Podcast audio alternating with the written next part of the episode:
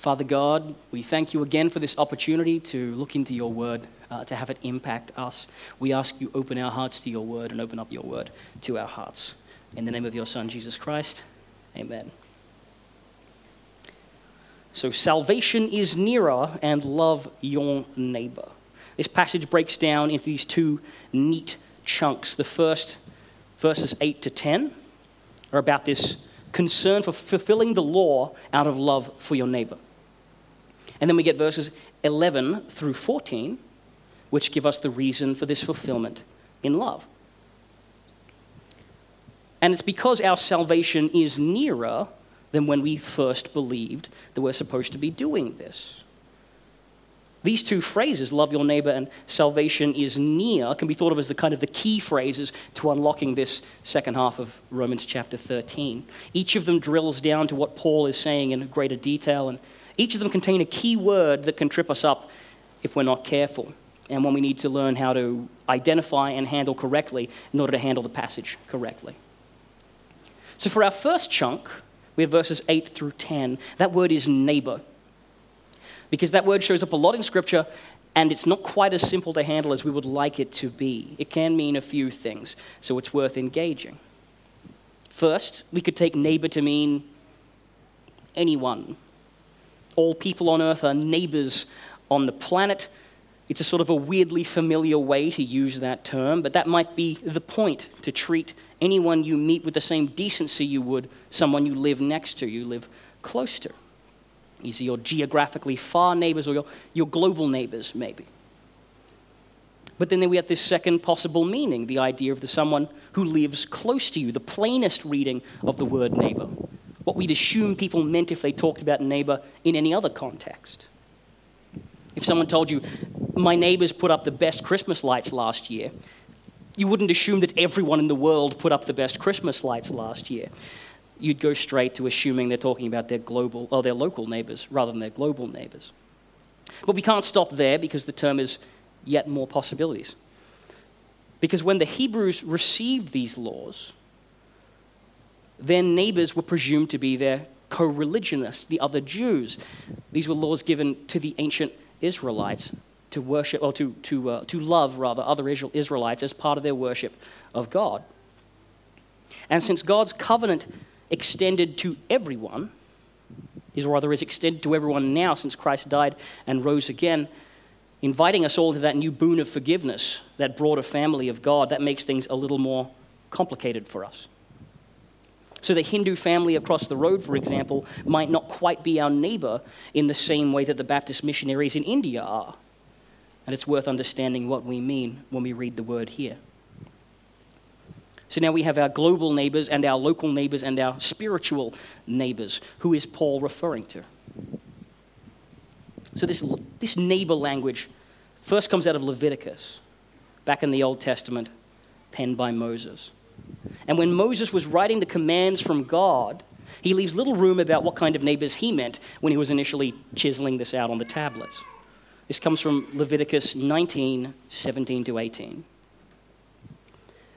You shall not hate your brother in your heart, but you shall reason frankly with your neighbor, lest you incur sin because of him. You shall not take vengeance or bear a grudge against the sons of your own people, but you shall love your neighbor as yourself. I am the Lord. You see the synonyms that God, through Moses, uses for neighbor here brother, sons of your people. The Leviticus neighbor is to is a command to love their fellow Israelites. Now, it extends a little bit further, a few verses down in Leviticus 19:34, we get these words. The foreigner residing among you must be treated as your native born. Love them as yourself, for you were foreigners in Egypt. I am the Lord your God. So now we are told that this neighbor category can be extended to non Jews who live among the Jews. That is, the local neighborhood. The people that were close to you were to be treated as if they were the sons of your own people. Now, of course, we, of course, we can't stop at Leviticus if we are uh, investigating who our neighbor is supposed to be. This question is famously put directly to Jesus in the Gospel of Luke, chapter 10, starting at verse 25, where an expert in the law comes up to Jesus and asks him to explain who his neighbor is. Christ's response is the story of the Good Samaritan. And so this doesn't become a sermon within a sermon. I'll recap that, uh, recap that story very quickly. A man is traveling, he's beaten and robbed. His countrymen, who might be thought of as his neighbors usually, leave him to die. A foreigner who is definitely not his neighbor in the way the Jews understand it comes to his rescue and helps him. Christ asks the expert in the law, Who was the neighbor to this man? And the expert in the law realizes that extending compassion and decency is the key to the neighbor law. So when God says love your neighbor, it doesn't just mean find your neighbor, show love to them. Inside it also contains this command that you can extend compassion and decency to a stranger, and then they become your neighbor. So Moses was talking about immediate neighbors, and that was true and good. And Christ extends that logic to include potentially anyone on a global level, and that's also true and good. And Paul seems to be tapping into both these ideas here at the same time. When he pens our verses for study today, we'll see that. And let's get into stepping through the passage so you can see what I mean. Back in verse 8 of chapter 13. Let no debt remain outstanding Hang on. I think we're using the ESV there, but my reading here is coming from the, uh, the NIV. So it's pretty much the same. I'll let you know if we uh, hit a snag. Uh, owe no one anything except to love each other, for the one who loves one another, who loves another, has fulfilled the law. So when Paul uses these, this term one another, he's talking about the church relating to itself, the members of the church showing love to each other. It's how its members interact with each other. Paul's first interest here is to encourage the Roman church to show their love between their members, their local spiritual neighbors. But just in case the reader might get the impression that their love first owed to God and then to their fellow believers does not also extend outside the church, Paul proceeds to globalize this neighbor in verses 9 to 10. For the commandments, you shall not commit adultery, you shall not murder, you shall not steal, you shall not covet, and any other commandment are summed up in this word you shall love your neighbor as yourself. Love does no harm to a neighbor. Therefore, love is the fulfilling of the law. Now, I think you'd have a hard time making the argument that those commandments can be confined to your relationship with your people at church. That would mean that a born again believer would be free to murder, steal from, and sleep with anyone who is outside of their immediate church family, which would certainly be a novel approach to the gospel. Um, I don't think I need to spend a long time explaining why that one doesn't fly. So, when Paul talks here about loving our neighbors, we have to take him to mean the church community neighbors, our fellow believers, but not to diminish our obligation to extend our love and decency to those outside the church and outside our immediate community. So now that we've taken the time to dissect that term, we can look at what Paul is actually saying in these verses. He first uses this warning about outstanding debt as a kind of a bridge to talk about love fulfilling the law. And the love fulfilling the law bit seems like what he really wants to get to. But we should give this warning some weight first. Historically, Christians have kind of been bad around the idea of debt and understanding it, not individually, but conceptually. They've struggled to apply best these warnings in Scripture. We get this warning against, uh, against getting into debt, and also Jesus chasing out the money lenders from the temple, for example. He tells you to give without expecting anything in return. The Old Testament forbids the charging of interest with loans. And so I know some folks today who extend these principles into their actions today, in that they actually believe it is a sin to be involved in an interest paying loan. I think it's very easy to have that belief if you own your home outright or if you've got to pay your student payments up front. This even led to one of the most pernicious and long lasting stereotypes in history the Shylock, the Jewish moneylender. Back in the medieval era, Christians were not allowed to charge interest to other Christians, and Jews were not allowed to charge interest to other Jews. Doesn't take a genius to exploit that situation. So Christians would take loans from Jews. Sometimes those loans would go bad. Both parties would become bitter at each other. So this is twisting God's word. We can see that fairly obviously looking back now.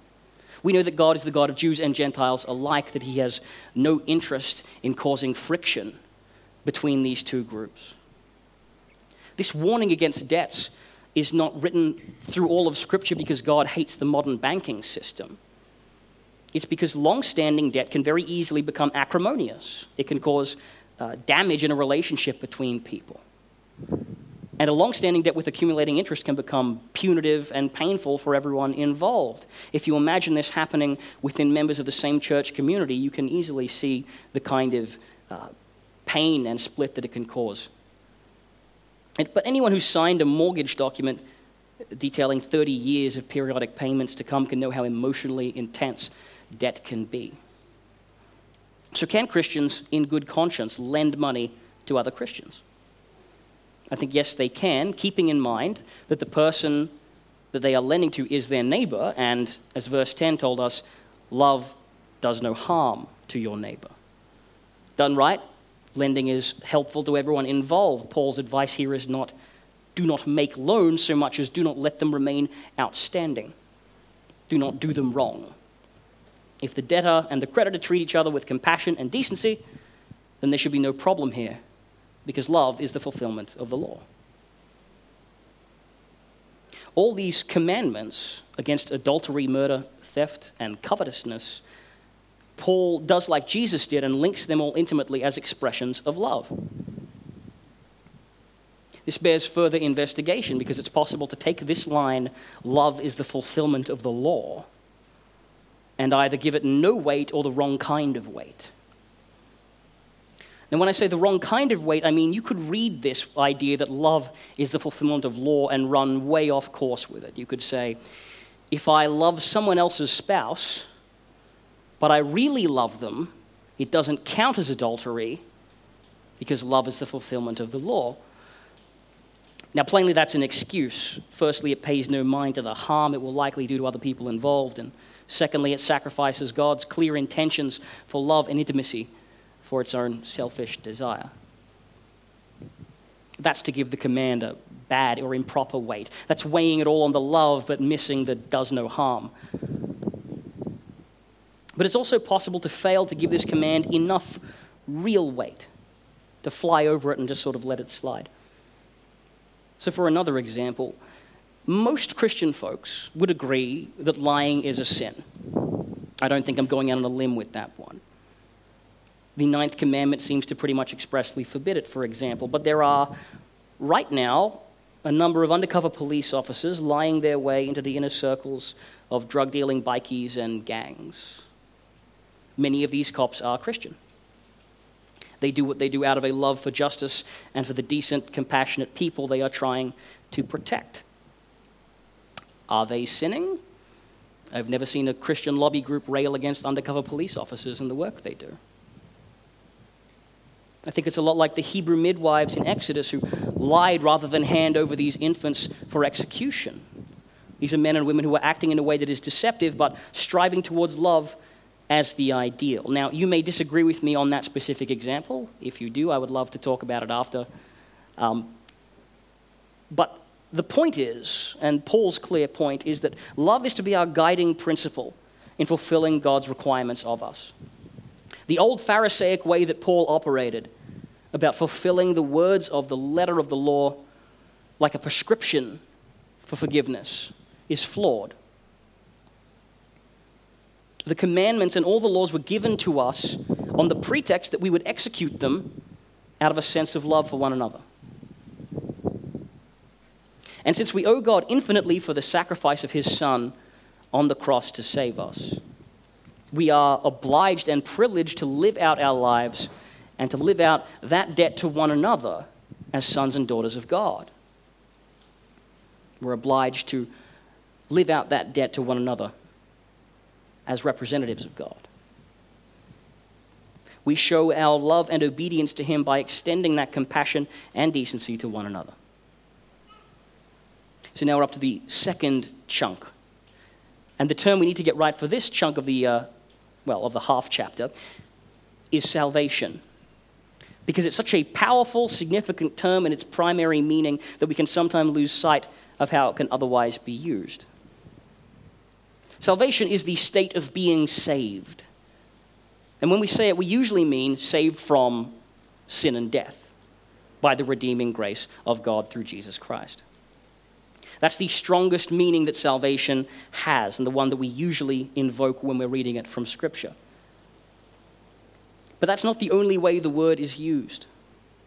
The best example might be Philippians 2:12, which goes like this: Therefore, my dear friends, as you have always obeyed, not only in my presence, but now much more in my absence, continue to work out your own salvation with fear and trembling. Now, folks who are only equipped to use the word salvation one way will find this verse will drive them insane because it sounds an awful lot like a works based gospel. That would be bad. That would throw a spanner in the works of all the theology that we've built in our church. And it's kind of funny to see some translators hit this passage and squirm trying to get around it. Maybe it means work out the results of your salvation or work out of respect of your salvation. Or maybe it means if you don't work hard enough, you might lose your salvation. Really, the answer is much simpler. Paul didn't intend every reading of the word salvation to mean salvation from sin and death. In the context of Philippians, it's about conflict resolution. They need salvation from that acrimony, from that fighting with one another.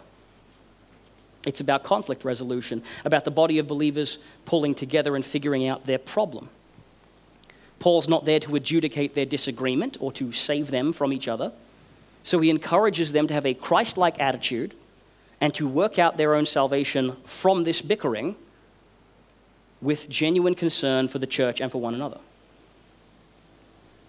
And so we're careful not to make a similar mistake when it comes to verse 11 in our chapter 13 of Romans and do this understanding the present time. The hour has already come for you to wake up from your slumber because our salvation is nearer now than when we first believed. How can our salvation be nearer now than when we first believed? When you believe, you are saved, right? That was the deal we were sold. Is there some kind of delay for postage? Is there a cooling off period? If I confess my belief and get hit by a truck, am I going to be standing awkwardly by the gates of heaven, assuring the angels that I swear it's on its way? Just give me a couple more minutes. Clearly not. Clearly, Paul is referring to the salvation, or not referring to the salvation of our souls from sin and death. We know we are secure in that salvation because that is a gift given by God. It's a gift given by God and not one earned or dependent on our subsequent actions. This is not an egg and spoon race for your soul. You can't trip and break your salvation halfway there. But Paul is using salvation here in the sense that it's often used in the Old Testament as a deliverance from all the things that interfere with God's children living in his blessing and presence. This is a concept developed over time for the Jewish people. They thought they had it when they were delivered from Egypt into the promised land, but they soon learned that a free Israel was very prone to making its own problems through idolatry and through infighting. Clearly, they weren't in that full salvation yet. So salvation started to seem like something bigger than just having their own patch of land. And Isaiah and Ezekiel, these great prophets, paint a picture of a new Jerusalem, a transformed earth, one that is wholly remade to accommodate God's salvation which is just too grand, too big, too much to fit into a world warped by sin. And we get this image repeated in Revelation. We've seen it in our recent series, refined by John's vision of what is to come. And this is what is sometimes called the now and not yet salvation. Much in the same way that the kingdom of God has a now and not yet aspect. The kingdom of God is both now in that his gospel goes out with the power of the Spirit and we live in service of the King. But also not yet, in that the King himself has not returned to establish his final everlasting rule. So much in the same way, our salvation is now in that we are assuredly saved from hell, saved from sin and death and that final sting, but also not yet, in that everything that comes between us and God has not yet been swept away. There is still physical death and suffering in the world. There are plagues and tragedies, hatred and blasphemy against our God. The enemy and his fallen angels still operate in the world and make war on the church. And not least of all, each of us is still surrounded by external temptations to sin and the internal drive to yield to those temptations that we call the flesh. Flesh that stretches us painfully out towards those temptations whenever they come within reach. That salvation will only come when the king comes. When the kingdom comes. This is why we pray, Come, Lord Jesus. And it's why we pray, Your kingdom come.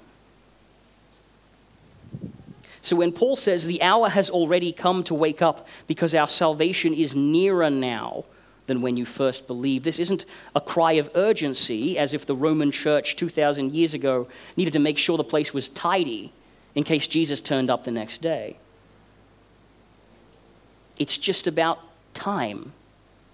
There are no more prophets or judges to wait for. The 400 years of silence the Jews had lived through waiting for God to speak to them was over. He spoke to them in the revelation of his Son. And this new church, this fusion of Jews and Gentiles, has no more milestones or eras to wait for. Jesus has already come. He took away the sins of the world by his death and resurrection. The kingdom is both now and also on its way. And so, as much as we turn our eyes to the future, awaiting that fulfillment, we have a duty in that kingdom now. And we have been equipped for that duty by our salvation now. Verse 12 says this The night is nearly over, the day is almost here, so let us put aside the deeds of darkness and put on the armor of light. The night is nearly over, the day is almost coming. This comes to us from a culture where daylight was at a premium. If you didn't get all your work done in one day, you couldn't just work late to get the rest of it done. It was dark, and running oil lamps was expensive, not something everyone had an option to do. For that matter, and much like we kind of experience here, the middle of the day becomes oppressively hot. So the best part of your work is done before it gets to its hottest. So when that light of dawn came, that was the time to get up. As soon as the darkness begins melting away, that was the hour to rise and get stuck into the job. As soon as the sun had risen, that was the time to work. Now, the light dark imagery is fairly well worn territory as far as biblical pictures go, and Paul leans on it here again to good effect. As soon as God's Son had risen from the grave, that was the cue for believers to go to work. Not because we have a quota to fill, or because we risk a surprise inspection from the returned Christ if we haven't done enough. Paul's emphasis here is merely on the fact that we are children of God. This is just what we do. We serve God and we serve Him out of love for one another. We love as a fulfillment of the law. We fulfill the law through love because the sun has risen. It's time. And it's what we do. Now, these deeds of darkness, and Paul's examples here are typical Roman carousing and sexual license, but you can extend them to any worldly, fleshly pursuit. These deeds are things that people do before the sun rises, and things that believers might have done before they met God. Interestingly, the fact that these actions are sinful barely comes into play here, barely seems to enter Paul's mind as he writes these words. They are, of course, and he does deal with this in many other places in his writings. But these words are not about the believer's struggle against evil temptations. He deals with that in other places. This is more just about the fact that the time for those deeds has passed. We should have moved on by now. They are obsolete. The Christian who indulges in those vices is living in the spiritual past. They've been saved by the power of God. They've been given the armor of light, this new arrangement suitable for the kind of person that God has turned them into. and the day that they are now stepping into. Living in that old, ratty spiritual darkness is distressing, it's boring and sad. The world has moved on towards the kingdom of God, and Christians should be moving on with it. I used to work at the Colmslie Hotel. If you're familiar with that establishment, then shame on you. I had to make a living. What's your excuse? Um, it's not that bad. It's, just, it's a typical Aussie pub club. There's drinking, there's karaoke, there's the kind of things you'd expect. It's not exactly a Christian establishment, but it's not quite the devil's armpit. So it was a decent halfway. And there's certain types that roll in. There's the young women who show up in big packs to have fun together. They tolerate the young men so that they can coerce them into dancing. The young men tolerate dancing so they can be around the young women there's these groups that you can predict like this. They, those two are all dolled up. Meanwhile, there are the fluorescent tradies sitting in a big cluster for their after work drinks, spattered in concrete and paint. And the locals who have been coming for 20 years, and it's just sort of a regular occasion for them now. And then there are the folks who should know better. The 40 or 50 year old guy who turns up and tries to crack jokes while he's drunk to the horrified hens night party in the corner, or otherwise makes a fool of himself. He'll shimmy out onto the dance floor and make everyone around him feel very awkward as he busts out his solo edition of the Macarena. He's not trying to hurt anyone, he's just trying to have fun. But he hasn't grasped that the time for this stuff, for him, is over. He's not 25 and in his prime anymore. He might have been the life of the party like that once, but now it's just kind of sad to watch.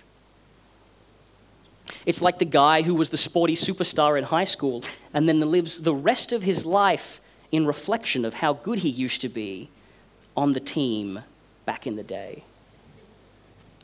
We know there's a time for these things, but acting out of time is embarrassing for everyone involved.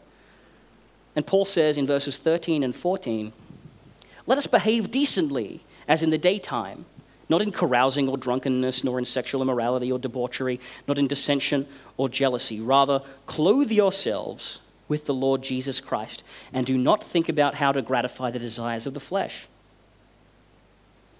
What came before the deeds of the flesh, the, deeds, the desires of the flesh, and the deeds of darkness, it's so inferior that's just how people kill time until they meet God and are saved. It's embarrassing and unfitting for a follower of God to be slumming around like that. We don't have to act lovingly and in a Christ like way. We get to act lovingly in a Christ like way. It's not a burden that's dropped on us, it's a new, better, more satisfying way to live. And one that doesn't leave us pining for the past, but anticipating the future glory with eager joy. We get to clothe ourselves with Jesus Christ. We get to take up that mantle of righteousness and live good, loving, fulfilling lives, free from the predatory crawl of time and the stunting, painful constraint of death.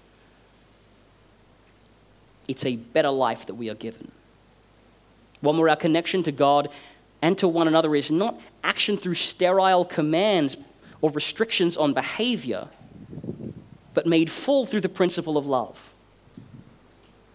And that's more reward than obligation. And it's about time we lived like that. So let's pray.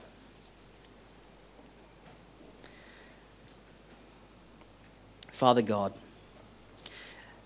you furnish our lives with opportunity to love and be loved and we come before you now to ask that you guide us in that first and deepest pursuit to love one another. Help us not to take this as a, just a soppy injunction to niceness, but as a life changing opportunity to live clothed in the likeness of your Son. And wherever the deeds of darkness may persist in our lives, Lord, throw open the curtains by the power of your Spirit. The sun has risen and we now live for him. We ask these things in Jesus' name. Amen.